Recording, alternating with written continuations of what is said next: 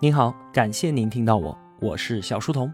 我的节目首发在小书童频道微信公众号，小是知晓的小，在公众号里回复陪伴，可以添加我的个人微信，小书童将常年相伴在您左右。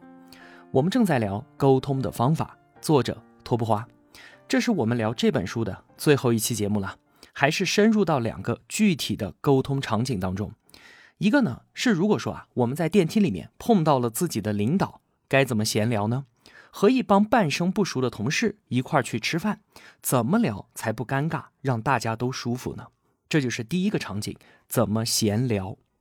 同学们啊，有没有喜欢看脱口秀大会的？我很喜欢那个节目啊。去年的大王王冕，他在一段表演里面，把现代人际关系当中那些微妙的小尴尬，可以说啊，是展现的淋漓尽致。对于关系一般的同事啊，我们见面也就只能打个招呼，真是没啥可聊的。如果是同坐一部电梯，办公室在二十五楼，寒暄的话，最多只能撑到二楼半，掏出没有信号的手机，假装沉迷，感觉周围的空气都要凝固了，恨不得到四楼我就先下去算了。在公司里面啊，遇到同事迎面走过来，不说点什么吧，不太合适；要说呢，确实又没啥可说的。我尴尬，对方也尴尬，对方知道我知道他的尴尬，我也知道对方知道我知道他的尴尬，是不是人间真相啊？双方心里面都有一种小悔恨，会想着我干嘛非要这个时候坐电梯啊？我为什么偏偏要在这个时候来上厕所呢？再忍两分钟，不就什么事儿都没了吗？是不是这样？那怎么让类似的场景不再尴尬，自如的和对方闲聊呢？与我们之前所说的其他沟通场景啊都不一样。闲聊是没有目的的，温和而发散。拆解开来是闲聊等于传递尊重加上传递价值。话说呢，英国的维多利亚女王曾经这样评价自己的两任首相，她说啊，你和第一位交谈，你会觉得他真是这个世界上最重要的人。而你和第二位交谈的话，他会让你觉得你才是这个世界上最重要的人。这二位啊，当然都是非常杰出的政治家，但是明显第二位的沟通能力要更强，他能让对方觉得我才是世界上最重要的人，对方会因此更加的信任和爱戴他。当然了，如果我们自己的能力是很弱的，那不管我们说什么，对方都不会想和我们推进关系的。社交这件事儿啊，从来都是相互的。所以说，传递尊重之后，也要传递我们自己的价值。传递尊重的方式有很多了，最简单、最好用的就是上个请教。比方说，和公司的前辈一起搭乘电梯，我想和他促进关系，怎么开口呢？打招呼只够撑十秒钟，剩下来的几分钟怎么搞？上个请教呗。李老师，最近有个客户要来昆明了，我想去接待一下，有没有什么特别好的餐厅？您给推荐一个吧。那对于经常有这方面接待业务的前辈来说啊，这样的问题很简单，我随口一问，对方呢随口一答，我们俩的关系促进了，双方也没有任何的负担。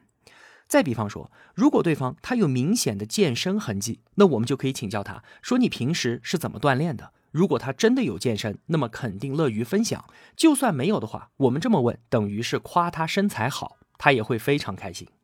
有一点啊，需要注意，就是我们提出的问题尽量要开放一些。比方说，同样是在电梯里面碰到李老师，我问他说：“今晚我要跟重要的客户吃饭，您觉得我请他去全聚德可以吗？”这样问啊，相对来说就是比较封闭的。对方如果回答说不好的话，我们还能够追问；对方如果回答说可以的，挺好的，那么这次交谈不就结束了吗？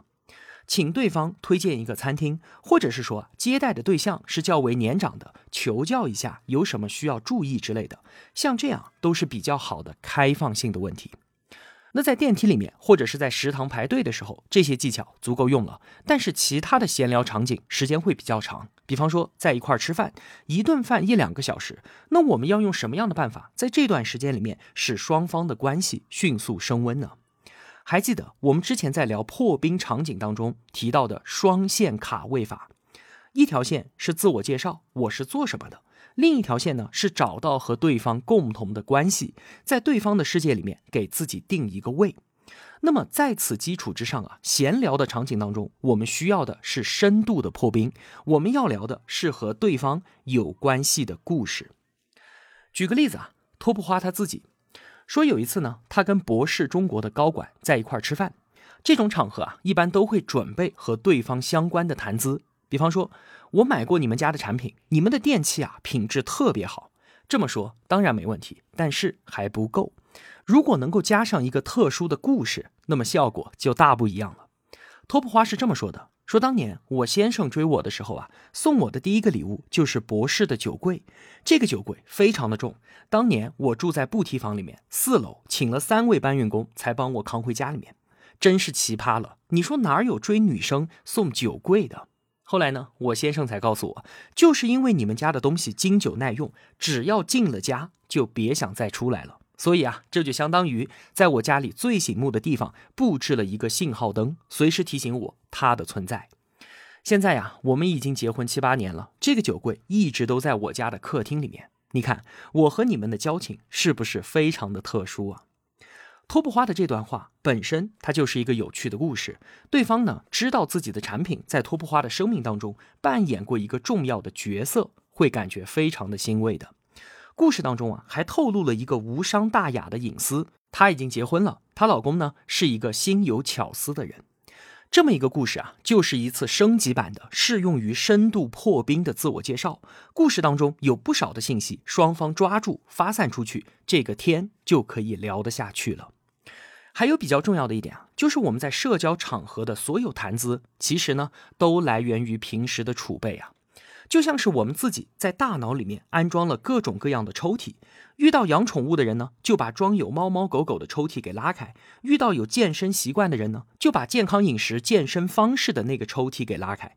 甚至啊，我们需要专门腾出一个抽屉，装某个特定人的谈话素材，像是我的直管领导，或者是某个重要的合作伙伴。当我们准备了很多的谈资之后，那么闲谈起来当然是得心应手的。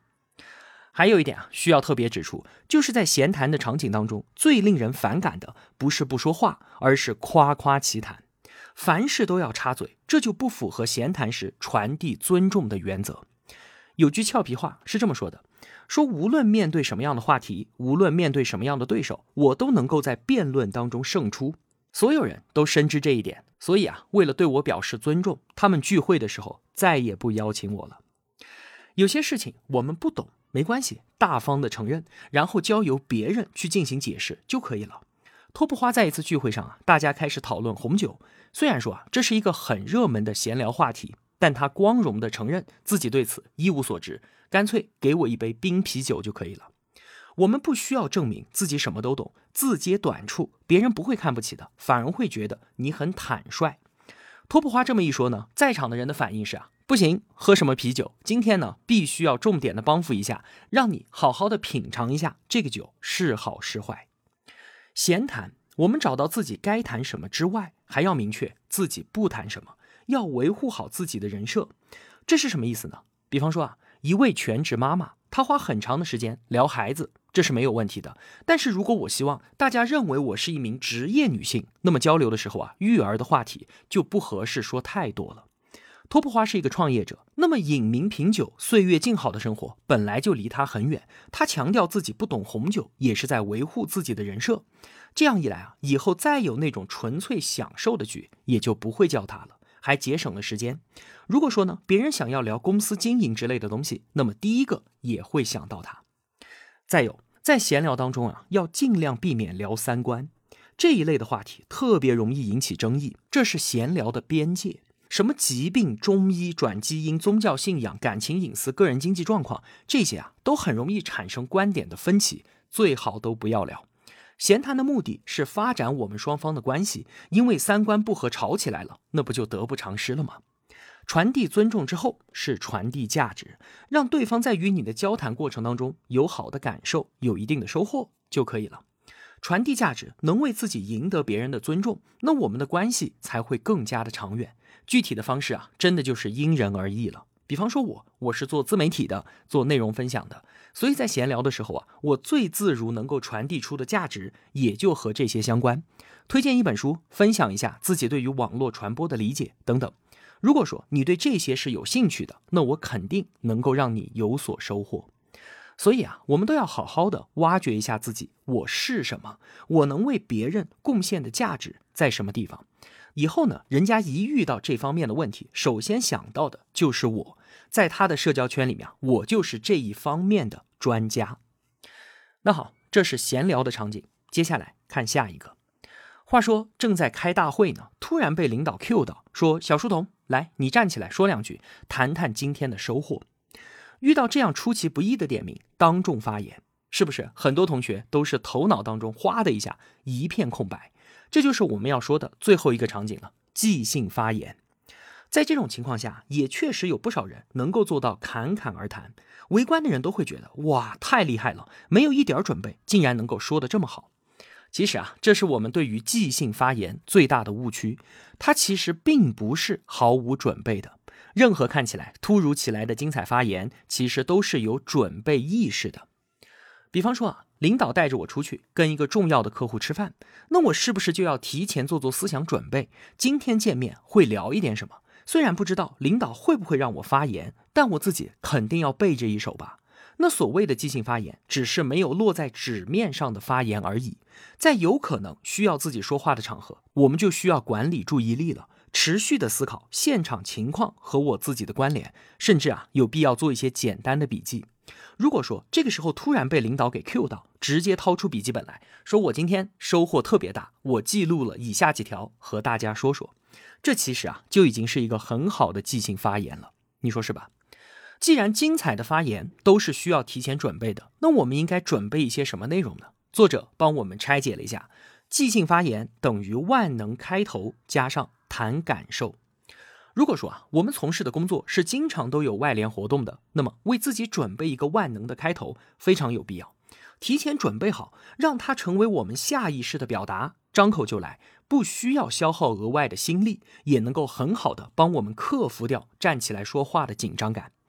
万能开头当然可以是一段自我介绍，但是和我们在之前聊破冰的时候说的自我介绍啊还不太一样。即兴发言，我们同时要面对很多人。所以啊，需要有带动气氛、吸引全场注意的作用。托布花经常参加各种各样的研讨交流会，面对的呢都是学者和大学老师。他的万能开头啊是这样的：他站起来会说：“大家好，我叫托布花，这是一个花名，来自一部非常老的武侠小说《平宗侠影录》。知道这部小说的，大概都和我一样是七零后了。”他先团结了一下自己的同龄人，然后说。托布花是这部小说里一个不重要的女配角，但是啊，我非常喜欢这个角色。她的特点就是果断和勇敢，这是在管理对方对于自己的印象。之后呢，对方就可以用这两个标签来看待自己了。随后呢，他从姓名介绍转到了身份介绍，介绍了他所在的得到。这里呢就不再复述了。说完之后啊，有一个重点，他说：“我虽然在做一个终身学习的 APP。”但是啊，我自己却连高中毕业证都没有，我是一个没有上过大学的人，我自己也没想到能够有幸和各位老师坐在一起交流，所以我就说啊，这真是一个对于学习者最友好的时代了。你看这样一番介绍，所有人都认识了托布花，明白他在做什么事儿，而且他还揭露了一个自己没有上过大学的隐私。在这样一个一个人说话大家听的场景当中啊，心理距离是比较远的。主动爆料自己一个无伤大雅的隐私，交给对方一些掌控感和优越感，那么距离一下子就能拉近许多。那除了自我介绍之外呢，我们还可以用赞美一个细节的方式来作为发言的开头。举个例子啊，一位著名的经济学家，他在参加一场会议的时候啊，站起来是这么说的：说特别感谢今天会议的主办方。我参加过很多的会议，这是我第一次看到每个人的桌子上放着两瓶矿泉水，一瓶是冰的，一瓶是常温的。从这个体贴的细节，我就能够感受到主办方对于这次会议极高的重视和礼遇。你看，这就是一个赞美细节的开头，很好的表达了善意，也借此完成了暖场的工作。赞美的开头当然要比自我介绍要困难，因为需要根据现场的实际情况来讲。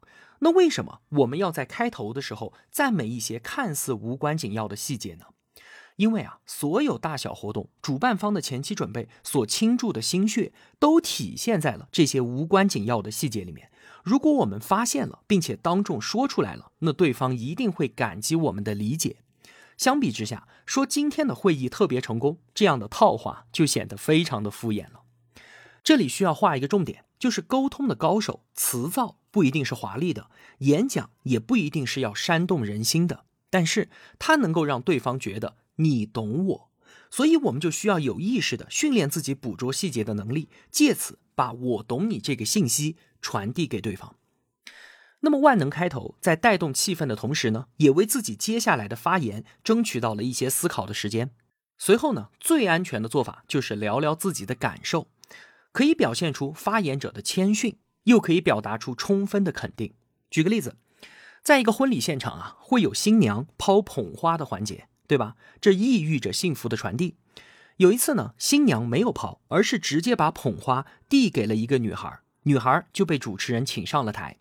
然后啊，她不知所措地说：“说大家好，我是某某，非常感谢给我这份祝福。我不知道什么时候才能把自己嫁出去，也不知道该说点什么，就祝新人。”白头偕老吧，你看，这就是一次即兴发言啊。女孩觉得当时的表现不够好，那我们能不能来帮她优化一下呢？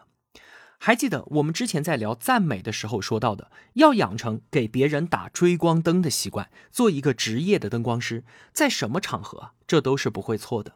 即兴发言的时候啊，不要总是围绕着我来进行，牢记我们自己捧哏的身份，把光打到别人身上，效果就完全不一样了。如果按照这个原则，可以这样来优化这次发言。非常荣幸拿到新娘的捧花，我是新娘十几年的闺蜜某某。新娘犯规了，直接把捧花给了我，她是为了给我传递一份最大的祝福而犯规的。从这个动作啊，大家也能够看到新娘是一个多么善良和热心的姑娘。希望今天的每一位朋友都能喜欢上这一位内心和外表都闪闪发光的新娘，她值得拥有世界上最大的幸福。我拿到这束捧花，为了让新娘放心，我今天就定个小目标，认真的生活，好好的努力，早日收获和新娘一样的幸福。你看，如果这样说的话，稳稳的能够把新娘的祝福接住，不仅谈了感受，还谈了行动，同时呢，也加固了自己跟新娘之间的感情。最后啊，说几个小技巧，被 Q 到的时候，难免一时语塞，不用忙着开口，我们可以先稳一稳情绪。比方说，把手上的笔记本翻两页，然后再站起身来，或者是站起来之后，把凳子往后给挪一挪。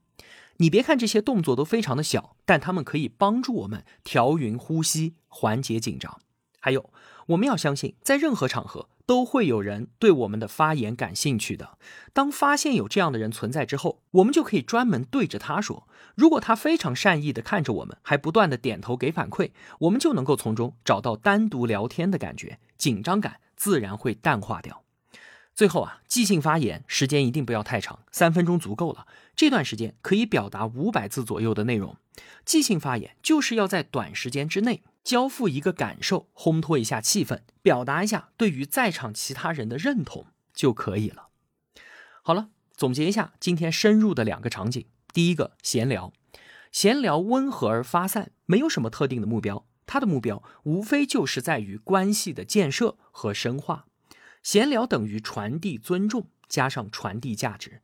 最安全的办法就是上个请教，提问的时候呢，保持足够的开放性，话题才能够继续的下去。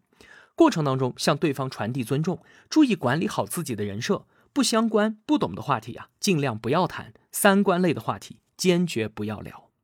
我们在社交场合的所有谈资，都来源于平时的准备，储存进大脑当中的各类抽屉里面。遇到相应的人，就拉开相应的抽屉，储备足够了，闲谈自然也就得心应手。传递尊重之后，是传递价值。因人而异，好好的挖掘一下自己，让自己在对方的朋友圈里面成为某一个领域的专家。第二个场景，即兴发言。即兴发言不是毫无准备，任何看起来突如其来的精彩发言都来源于准备意识。管理好我们的思绪，在出席活动的时候，一定要为可能到来的即兴发言时刻准备着。即兴发言等于万能开头加上谈感受。经常参加外联活动的同学啊，都要为自己准备一个自我介绍来作为开头，让其成为不消耗自己心力的下意识的表达，能够有效的帮我们克服紧张感，而且为之后的组织语言赢得时间。表达赞美也是一个很好的开头方式。懂得沟通的人，厉害的地方啊，不在于华丽的辞藻，而是总能够让别人觉得这个人懂我。尽量让自己成为一个职业灯光师，照亮别人，别人也会反过来照亮我们。开头之后就可以接自己的感受了。我很有启发，很有收获，很高兴，很振奋，都可以。只是切记不要围绕着自己展开，自己其实并没有那么重要了。牢记自己的捧哏身份，把光打到别人身上。最后呢，控制在三分钟五百字以内。重要的不是展现我的水平高低，而是传递态度，烘托气氛，表达对于他人的认同。这样就是一场完美的即兴发言了。沟通的方法这本书啊，聊到这儿也就全部说完了。前三期节目呢，我们主要是讲了沟通当中的一些心法，遵循一些什么样的原则，才能够让沟通这场无限游戏继续下去。沟通是每个人在职场当中的底层能力，职场上绝大部分的问题啊，其实都是沟通失当造成的。那些令人抓狂的困境，其实呢，也都是有解决方案的。后三期节目，我们深入到了破冰。赞美、安慰、道歉、调解、拒绝、闲谈和即兴发言这八个，我认为最常见也是最棘手的沟通场景。整本书啊，它一共是列举了十八个沟通场景的。所以说啊，我还是建议每位同学都把它买回去，放在自己的办公桌上，当做一本常备的工具书。如果遇到了问题，翻开它，立马就能够找到合适的应对方法。无论您是在微信公众号还是在喜马拉雅收听本期节目，都可以通过音频旁边的连接直接购买到沟通的方法。在做这本书的分享的时候啊，我在留言区里面看到有不少同学其实并不认同作者列举案例当中的沟通话术。我觉得不认同才是应该的，因为很多话术我自己也不认同。那是因为我们每个人遇到的具体情况和沟通对象那都是不一样的，需要使用的语言当然也就不一样了。只学习积攒到了一堆的话术，肯定是成不了沟通的高手的。这本书啊，教给我们的是方法，用作者的方法，在我们的工作生活当中去尝试，尝试了会有一定的效果，会得到一些正反馈，能够感受到对方传递回来的善意，而就是在这正反馈的促使之下，我们才能够继续秉持着这样的沟通方法去往前走。逐一的去应对生活工作当中的各种各样的问题，自信心呢也会在这个过程当中逐渐的积累起来。等到我们遇到那些真正棘手的问题，之前没有处理过的问题的时候啊，才能够像高手一样，相信我自己是可以去尝试的，相信没有什么是不能沟通的。我们对于任何人都不抱希望，因为没有谁是天生就要信任我们的。但是呢，我们对任何人也都不会绝望，因为只要我们真诚的交流。关系一定可以继续下去。这个世界上本就没有陌生人。好了，解读沟通的方法到这儿啊，就全部说完了。最后十本送书送给与我一起学习到这里的同学们，请在留言区留下这六期节目给你带来的启发与思考。四天之后呢，我会从中选择十条留言，索要邮寄地址，然后由得到直接寄书。我当然更愿意选择留言用心，并且愿意通过赞赏支持我的同学送出这份心意。特别感谢得到图书对我们频道的支持。后面的一段时间呢，我又要去准备下一本书的解读了。具体是哪一本，我现在啊自己也不知道。同学们，你想听什么，都可以在评论区里面留言告诉我，每一条留言我都会看的。好了，我是小书童，我在小书童频道与您不见不散。